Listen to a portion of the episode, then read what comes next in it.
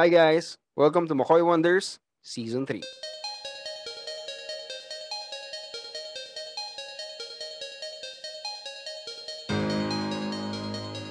Welcome back guys. Hello again from me, your host McCoy. And um, I know, I know, I know, Season 3 is not coming very, very well. Medyo na beaten tayo sa mga episodes natin and um, hopefully dire-diretso na to. Nakapaglabas naman tayo ng episode last time and um, salamat nga pala sa mga nakinig ng episode na yon and um, again, please continue supporting uh, Makoy Wonders. And um, finally featured na rin tayo on Spotify. We've been waiting for this one. And uh, yeah, andito na tayo guys. We're doing it. And um, what better way to celebrate that milestone with someone na nakikita nyo online everywhere. And um, wala nang halong um, palabok to, wala nang halong ano, introduce ko na yung guest ko for today. Guys, let's all welcome social media master, star-studded influencer. let's all welcome B. James Banaag. Hi, James. Star-studded. Yo, star-studded. Hello. Hello, Hi. Mark. Sa mga listeners mo ng Makoy? Wonders. Eto. Diba? Eto, nagpa-podcast na din. Oo nga, oo nga. So, dahil naman sa iyo yan, Mark, isa ka sa major na tumutulong sa akin sa ano sa Ano naman. podcast. Pagdating sa playing. podcasting, basta game tayo dyan. Alam mo namang, saka ikaw pa, is, alam mo, ikaw yung una kong mga naisip na po pwedeng mag-podcast talaga. Kaya nung nagsabi ka sa akin na magka-podcast ka na rin, parang, yes, game, ready ako. Oh. Di, ma, ah, natatanda ako matagal ko nang natanong sa iyo tapos medyo ano 'di ba, parang ilang months pa yung lumipas bago ko talagang sinimulan, Mm-mm. 'di ba? Eh, ano tayo eh, um, madaming na tigil nung 2020 and uh, ito slowly um, rolling steam na tayo ngayon 2021 and alam mo yun, things are getting slightly back to normal pero eto na, at least nababalik na natin. Di ba? Babalik na nga ang sinihan, di ba? Pero I mean, Kahit paano, no? di ba? Kahit pa Oo. paano. So yun, um, sa mga hindi nakakakilala sa guest ko for today, and I doubt na hindi niyo siya kilala, um, James, introduce mo naman yung sarili mo sa kanila. Ayun, ako si James Banaag. Ayun nga, ah, katulad ng sabi mo, I'm everywhere. Hindi, kasi siguro kaya kaya everywhere ah, ano yan eh dahil siguro sa trabaho natin sa Mhm. sa- syempre sa ABS-CBN tapos palaging ang work ko ano eh kasama ng mga artista eh sa mga events. So dun siguro syempre pagka may mga photos sila na kumakalat minsan ah, mga photos mga fans nila 'di ba parang Mm-mm. kumbaga nakikita tayo sa photo sa background ganyan kumbaga yung work natin behind the scenes lang sana pero accidentally napupunta ka, napupunta sa scene kaya siguro ayun eh parang associated ng mga fans ng mga artistang nakakatrabaho natin Mm-mm. na ako na si James ay someone na talagang halimbawa nag-post ako sa sa Twitter. Mm. Alam nilang ano 'yon, alam nilang first hand ano 'yon, ah, info dahil oh kasama siya ni ano eh halimbawa ni, nitong artista na to. Yeah. Alam nilang first hand information 'yon dahil totoong nakakasama ko yung ano, may Oo. proof sila. Oo. Siguro ganun. Ito, Kaya doon doon, doon nag-start yung yung yung sinasabi ko na everywhere, ganyan. I'm Yes. everywhere. alam mo, ito nakakatuwa lang. Um, konting backgrounder lang kung paano kami nagkakilala ni James. Um, nauna siya sa akin dun sa um, ah, sa department yung One Music PH. Um, nauna siya sa akin, technically speaking, nauna siya sa akin. Um, pumasok kasi ako doon, nandun na si James, um, may, na, nag-work na siya hand in hand with our editor-in-chief back then. And um, actually, doon na nag-start na, kasi akala ko talaga si James, writer lang. Sabi ko, ah, sino? Okay, may, yung tatlong writers namin, si James isa doon. And alam mo yung slowly, habang tumatagal yung panahon, parang, kasama niya si ano, teka, wait, kasama, wait lang. so, dun, dun, dun ako unang na-introduce kay James na parang, ah, okay, maraming nakakakilala sa kanya. I mean, hindi ko naman sinasabing hindi artista si James, pero alam, guys, social media, just check James out. Pero alam mo yun, um, pag nagsalita si James online, pag nag-post siya ng anything online, mala, uh, mahina na yung wala kang makakitang may artistang magre-react. Siguro yun, siguro Siyempre, thankful tayo sa naging trabaho natin na mm. napunta tayo sa PR industry. Yeah. Kaya and nasa entertainment kaya ano, kaya talagang sabi ko nga parang uh, yung nangyari na ano na kasi uh, nag-start talaga ako as ano sa news, ABS-CBN News. Writer mm. ako. Mm-hmm. Tapos um yung ginagawa ko dati sa news, doon ako sa branded news eh. Doon ako nagsusulat. So, ilang mm. months, for a few months, doon ako. Tapos, nagkaroon ng ano, nung nag-celebrate yung ABS-CBN ng 60 years. Uh, 60th yeah. Yeah. Uh, pamilya yeah. something, celebration yon Malaking celebration sa Quezon Memorial Circle. Tapos, yung news dati, news digital dati, ABS-CBN News Digital, nagkukulang sila sa ano, nagkukulang na well, syempre hindi pa naman ganoon karami talaga yung ano noon, yung mga social media reporters that time. Nagkul eh parang nung ganong kalaking event, parang kailangan nila, na feel nila na parang kailangan nila na mag-deploy kaya tayo ng ano ng mga uh, social media, magpo-post lang sa social media ganyan. Mm-hmm.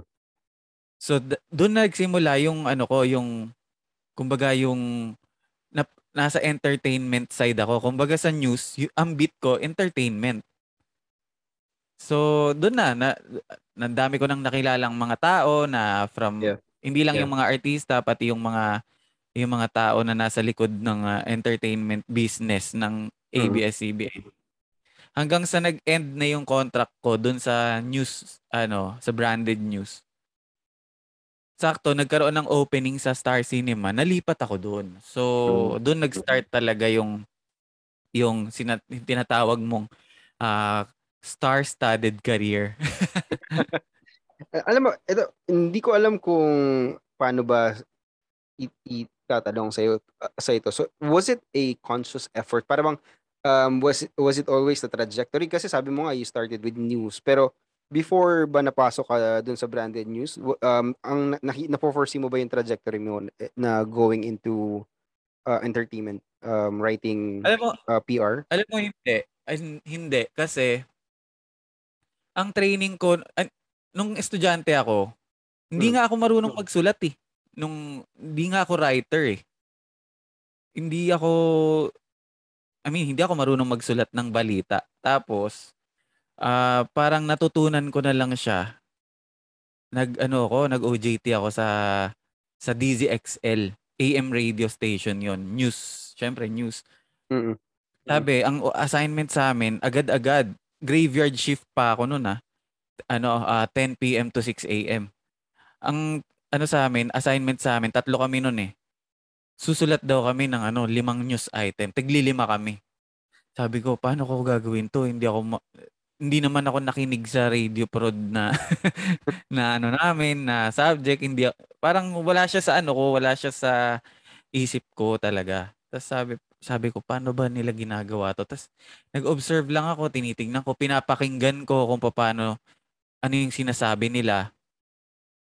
Doon doon ko na na ano doon ko na na na tutunan kung paano tapos yun Siguro yun lang yun lang ang background ko sa writing. So yung internship ko, yun lang yung naging background ko sa writing. Tapos napunta ako sa ABS-CBN News. So isip imagine yung ano, yung writing na alam ko, kumbaga katiting lang yun kumpara sa ginagawa ng mga ng writing sa ABS-CBN. Tapos uh, yung yung sa ano, kumbaga hindi unang-una hindi ko alam na mapupunta ako sa news writing. Pangalawa, hindi ko rin walang hindi ko rin inakala na mapupunta ako sa entertainment. Okay. So so parang ano pala siya no, parang masasa parang pwede mong sabihin na parang yung pagiging news writer mo, yung pagiging entertainment writer mo, saka in in general an entertainment um, industry person, more of a happy accident pala no, parang Oo. Oo. Oo, Parang ang- naging ano lang siya. Ah, by accident. Hindi, kasi you, ewan ko, um, eh, parang meron din akong similar experience sa ganyan. Nag-mascom lang ako nung college kasi part lang ako ng newspaper namin ng high school. Yun lang ang background ko. Pero nag-mascom ako, wala, wala lang. Hindi kasi available yung course na gusto ko, nag-mascom ako. So, lahat din na nakukuha ko ngayon sa industry na to ay happy accidents lang. So, kaya kaya ako nag-mascom naman nung college. Gusto ko lang maging gusto ko sabi ko maging photographer. Yun lang. wow, photographer, okay. Oo. So, kumusta ang pag Yun ang, ang- ang pursuit sa photography? Na habol mo pa rin ba siya? Nagawa mo pa rin Hindi siya na ngayon? hindi na eh. hindi na may may camera ako pero hindi ko masasabing expert ako sa photography. Marunong lang ako. parang well, well, sa bagay life naman talaga is uh, is uh, filled with happy accidents. So, uh, ibalik ko lang dun sa yun nga na marami kang nakakasalamuhang artista, marami kang nakakasalamuhang tao from the uh, from the entertainment industry. So, malamang sa hindi, meron kang bizarre celebrity encounter. May, may meron ka bang ma-share sa amin na yung pinaka bizarre celebrity encounter or experience mo? Meron ano ah yung unang-una although a- ano ah, um paano ba? First time kong maka-attend ng ano ng ng Star Magic Ball. Kasi nung nung nasa entertainment ano na nga ako, side na nga ako. Kasama siya sa magiging ano ko, sa, kasama siya sa work ko yung a-attend ka ng events. So it's a privilege. It's a work pero, pero it's a privilege maka-attend ng Star Magic Ball na dati nung estudyante ako ano lang, 'di ba? Parang someday makakapunta din ako sa ganyan. May mga ganong ano pa, yung mga kaklase ko. Oo. Tapos na, yun na, nasa Star Magic Ball na ako. Tapos, ah na-meet ko si Eric Santos. Hindi ko pa siya kilala nun in person ah. Na-meet ko si Eric Santos. Although marami namang artista doon, pero nung mga latter part na nung ano, nung event, na-meet ko si Eric Santos tapos yung yung ano niya, yung RM niya. Tapos as in feeling ni Eric Santos kilala niya ako. So, so, so napaka-unusual nun para sa akin. Oo. Kasi syempre, siguro, ad- alam mo na, syempre, pag party na ganyan, pag events na ganyan, syempre, lahat naman ng tao nakakainom. Ah, feeling niya, kilala niya ako. As in, kilalang kilala niya ako. Joshua nga ang tawag niya sa akin eh. Wala pa si Joshua Garcia noon na. So, Oo. feeling niya, na, na-meet niya na ako before, tapos Joshua yung tinatawag niya sa akin. Tapos, meron pang pinuntahan na lugar after the event. Sinama nila ako doon. Nag-taxi lang kami. So, Okay. So feeling ko ah, unusual 'yun para sa akin kasi ang pagkakakilala ko sa mga artista ay bakit nagta-taxi to eh artista to yung Artista ganun sila, pero magkakasama ganun. kami sa taxi ah Mm. taxi kami papunta doon sa another sa sa bar na doon daw yung Yeah. after party so ayun yun yung pinakauna kong ano pinakauna kong parang na halo-halo na yon starstruck napaka na bizarre moment na parang artista to malak malaking artista naman to si Eric Santos ano siya 'di ba singing champion 'di ba tapos biglang ganun ano kilalang kilala niya ako yung So- ganun yung ganun so- yung approach So paano yun? Ah, nag um si- eventually naman, I mean matagal ka, rin, ah, ka na rin naman sa industry. Nagkausap ba kayo ulit regarding that? hindi namin napag-usap ay siguro nung ano siguro after nun tapos nung nagkita na lang ulit parang alam namin na may mga, na ganun na kami ka ano na magkakilala na kami tapos na-realize niya na iba, na James pala yung pangalan ko. Okay. ganun. Pero hindi na hindi na ako nagtanong kung bakit feeling ko kilala niya ako nung time na yon or bakit ah Joshua yung tawag niya sa akin. Wala na. Pa, parang inano na lang namin pinalipas na namin na alam naming masaya kami nung gabi na yon basta meron pa kaming ibang kasama noon lima kami Mm. Parang hin- hinayaan mo na lang kasi eh, okay naman na kami. Hindi naman kami nag-away ni Eric, di ba? Mean, oh hindi naman kami nag-away oo tapos speaking of away meron din meron din Oo. akong ano meron din akong artista na nakaaway pero hindi ko na sasabihin ko sino Ah, pero meron na. akong nakaaway sa isang same event ano rin ball din hindi hindi ko nga alam na ano eh hindi ko nga alam na hindi ko sure kung ako talaga yung inaaway niya o dala na lang ng kalasingan. Mm. Basta ah sumisigaw siya. Sabi niya sa akin, sa, nakatingin siya sa akin, sabi niya, "Anong problema mo? Anong problema mo?" Okay. Tapos, syempre nagulat ako kasi bakit niya sinasabi sa akin yun? Eh, wala naman akong ginagawa sa kanya. Tapos, nung gumilid na ako, yung lalayo ako sa kanya, tapos tinitingnan ko siya, diretso pa rin yung tingin niya. So, parang, kaya ako nagda-doubt kung ako ba talaga yung sinasabihan niya nun Mm. o o ano o may iba pa siyang nasa isip na sinasabihan niya noon. Pero kasi nangyari 'yon Saturday, ah Saturday yung event. Monday na, nakita ko yung handler niya. Ah. So Ah. kinuwento ko kasi ano na pam- regular day na ulit, pumasok na ng office tapos Mm. alam mo naman sa ABS, 'di ba, may mga studio. So sig- may taping itong ano, itong artista na 'to. So nakita ko yung handler niya. Kinuwento ko ngayon yung nangyari. Alam mo ba nung Sabado, nung sa ball, ganyan. Mm, mm. Ganito si Mm, ano, ganito yung ginawa niya. So, sabi niya sa akin, sabi nung handler sa akin, Nako, sigurado lasing na siya nun. Lika, gusto mong kausapin, nandyan siya sa dressing room daw. Tapos, sabi ko, sige, okay lang. So, sinama niya ako sa dressing room. Inopen ko yung nangyari. Hiyang-hiya siya kasi hindi niya na daw matandaan. Ah, Hiyang-hiya Ah. siya. Kasi namula siya sa, ka, sa, sa hiya niya na nung habang kinikwento ko na ganun pala yung nangyari. ay, alam mo, napansin ko lang ah, parang takawing, takaw ka ng mga mistaken na identity sa mga ball ah. Parang hinahabol ka. Ayun nga, um, nakakatuwa. I mean, sa lahat ng mga nakakilala ko sa ABS, karamihan nga halos kinalimutan. Ay, alam mo, marami ka, na, marami ka naman nakakatrabaho, nakakalimutan ka eventually. Kasi nga, lumipat ka na na ibang department. Pero sa lahat ng mga nakatrabaho ko sa ABS, ikaw yung isa sa mga parang, alam mong, in, talagang realm, yung parang talagang sa social media, buhay na buhay ka. I mean, hindi ko naman sasabing yun lang ang ginagawa mo everyday kasi marami kang ginawa eh. You, do PR, you write for some, di ba? Nag-host ka rin ng mga shows natin sa ABS online. Pero masasabi natin na isa ka sa mga sikat online.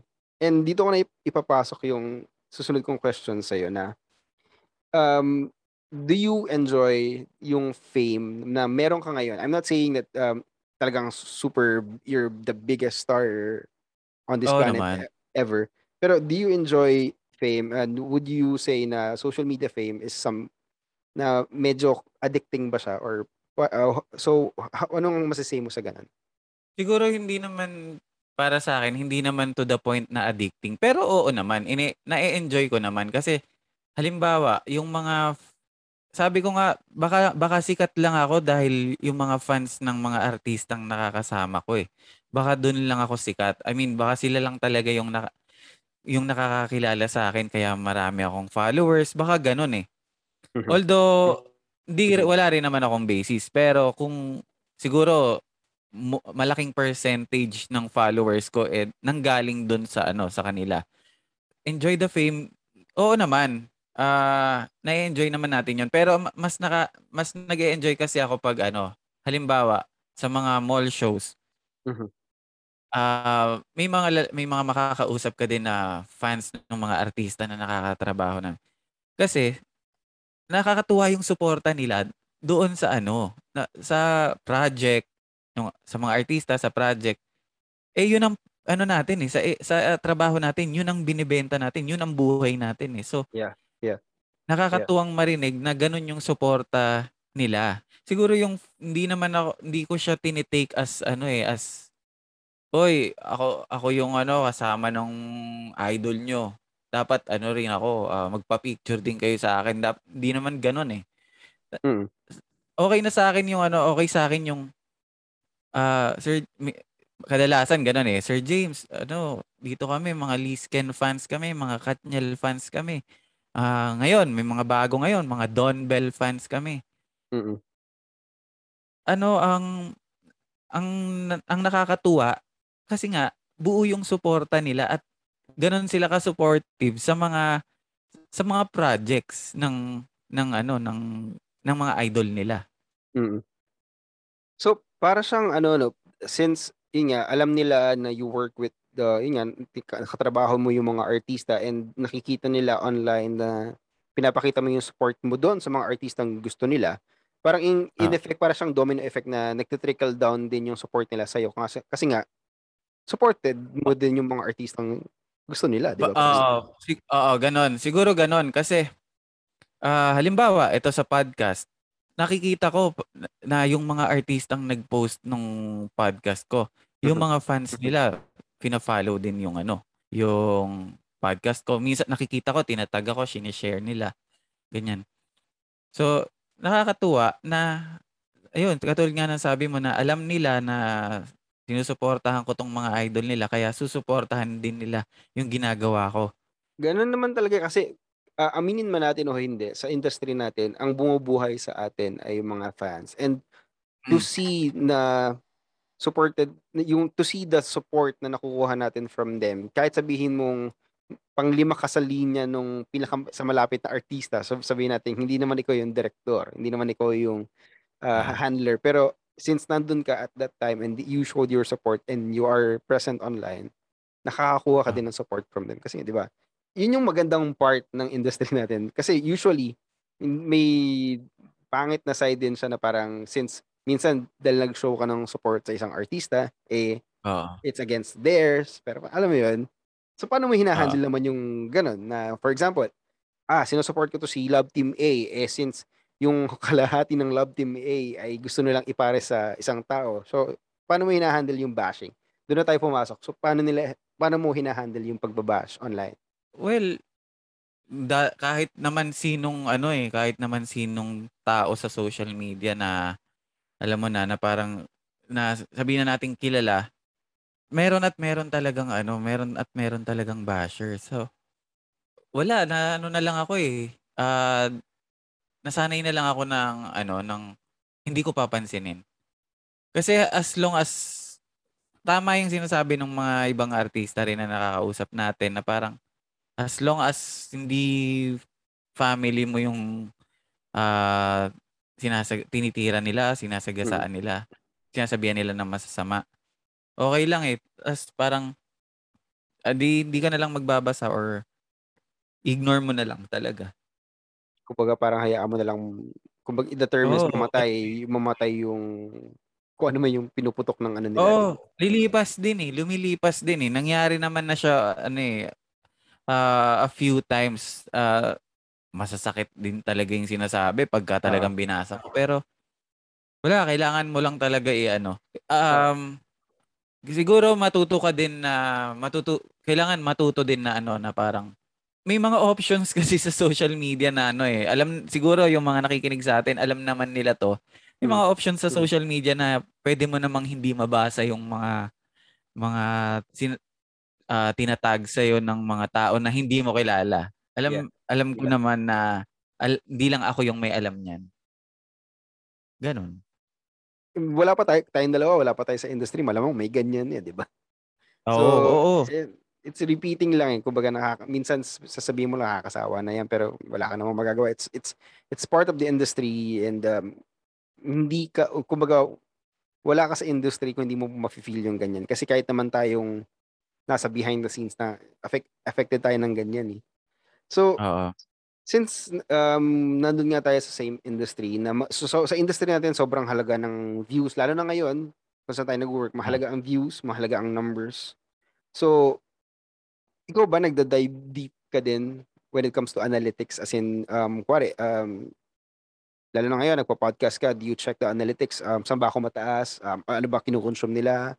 Uh, bumababa ba at this minute mark? O ano ba dapat kong gawin? Do you dive that deep pagdating sa analytics? Sinusubukan kong gawin kasi ah, naging dahil nga dumada, dumami yung ano, babalik ko lang ng konti. Dahil nga dumami yung followers natin, dumami yung followers ko sa social media, accidentally naging content creator ako personally. So, halimbawa, sa Instagram, dati puro ang mga posts ko dati puro about work. Dahil ano, dahil naging ano na nga ako, kailangan ko ng platform para alam mo 'yon, para mag-create ng content for myself. So kaila- Mm.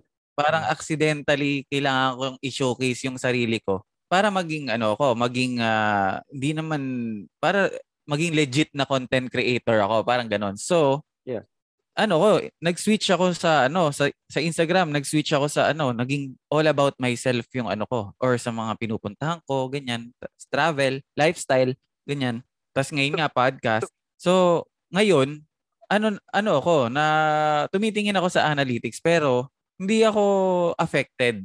I mean, alam ko kasi na hindi naman ito yung at the end of the day, hindi pa rin ito yung ano, hindi pa rin ito yung real life. Pero uh, oo, tumitingin ako kasi mahalaga yan halim, halimbawa sa mga sa mga deals with brands, mahalaga yan eh. Yeah. Ngayon, yeah. so pero para sabihin na maapektuhan ako or kunyari bumababa or mm. mababa ako sa ganito. Well, di ako ano, hindi ako masyadong nagpapa-apekto lang. Actually, yun hindi naman. Kumbaga, the analytics are there lang naman to guide you oh. kung ano yung gusto mong gawin next. Pero hindi naman siya yung, ay, baba ako dito. Hindi ko, kumbaga, hindi naman siya, hindi siya, it's not the main factor para baguhin mo totally yung ginagawa mo. Pero it's just to guide you kung saan ka pupunta. Tama naman. Oh, kasi, halimbawa, nag-post ka ngayon, uh, to, mat- mataas yung likes nito. Tapos yung sumunod, mababa. So, may mga iba kasi na parang napu-frustrate sila pag ganun. Pero ako hindi, thankfully, hindi naman ako ganun. So, at ah, tayo ko rin humantong sa ganun. Yeah. Which is, ano nga, kasi sa Pilipinas ngayon, alam mo dati, itong ginagawa natin, hindi nga to kinoconsider na parang real career ng mga um, nas nakakatanda sa atin. Kasi talaga ba, nagpo-post ka online and then uh, may, may, may perang dadating kasi in-sponsoran ka. Ah, so, traba, trabaho to. Tama ba? Traba, parang alam mo yun, uh walang ganto before eh. Kasi technically tayo yung nagpa-pioneer ng mga ginagawa natin ngayon eh. Wala namang ibang nagaganto uh-huh. before. So, since matagal mo na nga siyang ginagawa and um, um, marami ka na marami ka ng followers, marami nang nakakabasa ng mga tweets mo, marami na nakakita ng mga posts mo on Instagram, on Facebook. What, is there ever a time na parang natatakot ka na baka ah, baka matapos din to. Hindi naman to magtatagal. Uh, natatakot ka ba na dumating yung araw na yan na parang, ah, okay, wala, wala nang masyado may pake sa akin? Naisip ko kasi yan eh, yung time na yon Pero, bakit, iniisip ko rin kung bakit ko siya naisip. Parang, nung dumating ang ano, nung dumating yung, uh, alam, di ba sa Twitter, halimbawa sa Twitter, nagka, nagkaroon ng ano eh, nagkaroon ng change ng generation sa Twitter. Mm. Parang, dati, lagi kong lagi kong pinupo, ano to, tinitweet to from time to time na dati napaka-simple lang ng ng buhay sa Twitter. Parang nung college ako, uh, tweet ko lang off to school. Uh, dati, ititweet mo lang kung anong napapanood mo, kung anong pina, anong nangyayari doon sa pinapanood mo. That's it. Okay yeah. na. Tapos hanggang sa itong past few years, naging sobrang toxic talaga ng Twitter. Alam ko, alam ko maraming mag-agree sa akin. Sobrang naging toxic yeah. ng Twitter na parang uh, lahat gusto uh, may sinasabi sila, uh, ma- marinig yung sinasabi nila. Uh, maraming naging cloud chasers. Mm-hmm. So parang mm-hmm. Parang ano, parang na- naisip ko din yun na parang siguro uh, at kaming batch nung kumbaga kaming bat, mga batch ng mga nasa Twitter dati, siguro talagang lipas na kami. Kasi ito na yung mga bago. Yung may mga Twitter influencers talaga ngayon na ano eh na uh, grabe sila mag grabe sila magsalita tungkol sa sa administrasyon or grabe din sila mambash ng iba. Ganon. Sabi ko parang ano ano ba dapat? Ano ba dapat yung ano? Naisip ko rin yan na uh, parang hindi na lang hindi na lang din siguro ako magti-Twitter kasi iba na yung Twitter. Parang na, nagbago na parang ganun. Pero uh, nagdumating yung uh, crisis natin sa ABS-CBN, yung yeah, yeah. Uh, yeah, syempre nag-shutdown. Kinailangan talaga, kinailangan na al- alam mo 'yon, mag-step up na parang hindi pwede, kailangan magsalita na ako or hindi lang naman ako, hindi lang I, I'm sure hindi lang naman ako na taga ABS-CBN yung gumawa niya na parang kailangan ano na ako, tumayo, maging matapang na ako, kailangan maging vocal na ako sa sa ano ko sa sa pinapaniwalaan ko sa sa opinion ko. Yeah. So ayun, doon nag-start na parang sige, sa ganyan ba yung gusto nyo? Sabay, sasabay na ako. Parang ganon. Mm-mm. So, to answer the question, parang hindi hindi yun eh, hindi yun yung ano eh na mawawala ako sa ano. Kasi as long as as long as na- nagmamatter yung ano mo, yung opinion mo, hindi ka mawawala. Kahit kahit ano, kahit hindi hindi naman to hindi sa paramihan to ng followers eh. As long as ano ka, as long as yung sinasabi mo, yung pinopost mo is relevant. Yeah. Ando doon Yeah. ka pa rin, ando doon ka palagi. alam mo, I had the same fear before. Um, actually, ang takot ko is baka umabot ako sa point in my life na hindi na ako makasabay. Yun yung, alam mo yun, alam mo yung feeling na parang, ah, ano, ano, ano na ba ito pinag-uusapan nila? Parang hindi ko na maintindihan. Yun yung, yun yung takot ko. And tama ka nga, as long as may ginagawa ka, as long as yung boses mo nandyan, hindi ka dapat matakot. Pero, kumbaga, at the back of my mind, nandun yung, ano na, yung thought na parang, abdi balang araw, baka hindi na ako makakasabay. I just had to accept the, uh, the fact na parang kailangan kong huminto. Kailangan ko mag-slow down. Kasi hindi na siya maganda, parang baka kako hindi na siya maganda tingnan. Pero yun nga, you're right. As long as your voice is being heard and as long as your opinion is valid, hindi ka naman technically nawawala. And that leads me to my last question for you, James. Kung kung meron ka mang naiisip na anything, ano ba ang magiging legacy ng isang James Banaag after all of the things that you have done, after all the content that you do, all of the posts that you post, ano yung nakikita mo na the legacy na iiwan ni James Banaag? I'm not saying you're you're- alam mo yun, wala ko sinasabi, hindi, hindi ko sabi mamamatay na si James. Pero I mean, guys, um, ano yung legacy na gusto mong iwanan um, when it's time for you na, ah, okay, it's time for me to rest. Nagawa ko na lahat. Ano yung legacy na, pag sinabi nilang James Banaag, ito yung una nilang maiisip. Siguro babalik ako doon sa ano sa pinag-uusapan natin kanina na ah, marami kasing tao na akala nila pagka artista yung kaharap nila ah akala nila somehow parang Diyos yung artista. Hindi ganun. Tao rin sila. So gusto kong gusto kong mapaniwalaan to ng mga nagpa-follow sa akin or ng mga kaibigan ko na hindi porkit artista sila, mas mataas sila. So, yun yung gusto kong ma-feel ng mga ibang tao. Although, syempre, hindi natin maaalis. Talagang nandun kasi yung nasa pedestal kasi para sa kanila eh. Yung, yung mga artista or yung mga personality na tinitingala natin. But somehow, pare-pareho lang tayong tao. So, hindi hindi ibig sabihin na yun yung naabot niya mas marunong siya at eto ka lang, 'di ba? Ako yun yun yung gusto kong ano, yun yung gusto kong ma-im- ma-impart sa mga ano, sa mga nagfa-follow sa akin at sa mga nakikinig sa podcast ko at dito sa pod, sa episode na to na ganun. Yun ang ano, yun na pantay-pantay lang lahat tayo.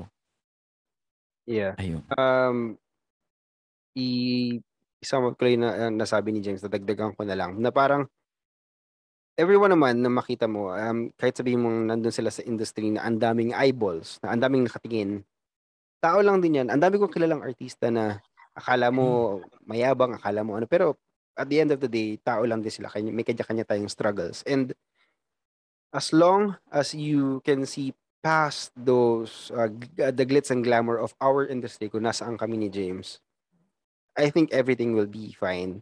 Everything will be okay.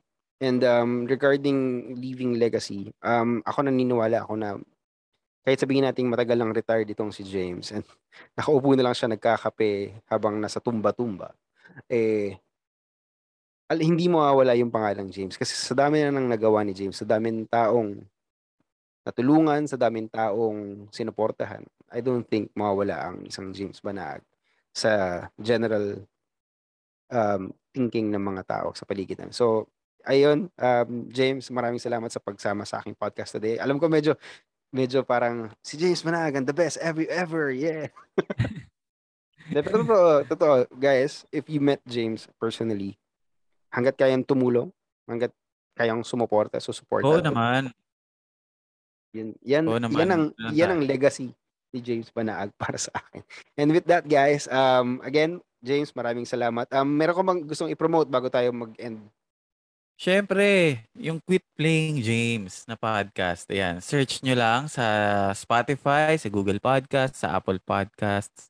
Ayan, new episodes every Friday. Of course, part yan ng ano, Marcas Network. Yeah. Kung saan part din ang McCoy Wonders. Di ba? Ah, social media, James. Uh, promote social media. Yon, uh, Instagram, Twitter at Dear Scar James. Pati sa Kumu, minsan nagkukumu ako. Or medyo napapadalas nga lately eh. Ayun, at Dear Scar James. Tapos sa Facebook, ganun din. At facebook.com slash Dear Scar James. Oh, speaking of Pumo guys, after this stream, magtata- magla-live pa tong si James kaya medyo nirarap up ko na kasi alam ko alas 9 kakanta daw siya. eh. so, Video okay mode lang Oh, mag-video okay siya mamaya. So, ayun guys, maraming salamat sa pakikinig sa aming conversation. Um, ag- again, maraming salamat James and uh, before we end the show, I would like to say na just keep wondering, wag ihinto sa pag uh, learn ng mga new things in life and uh, that's it. See you on the next episode. Bye guys.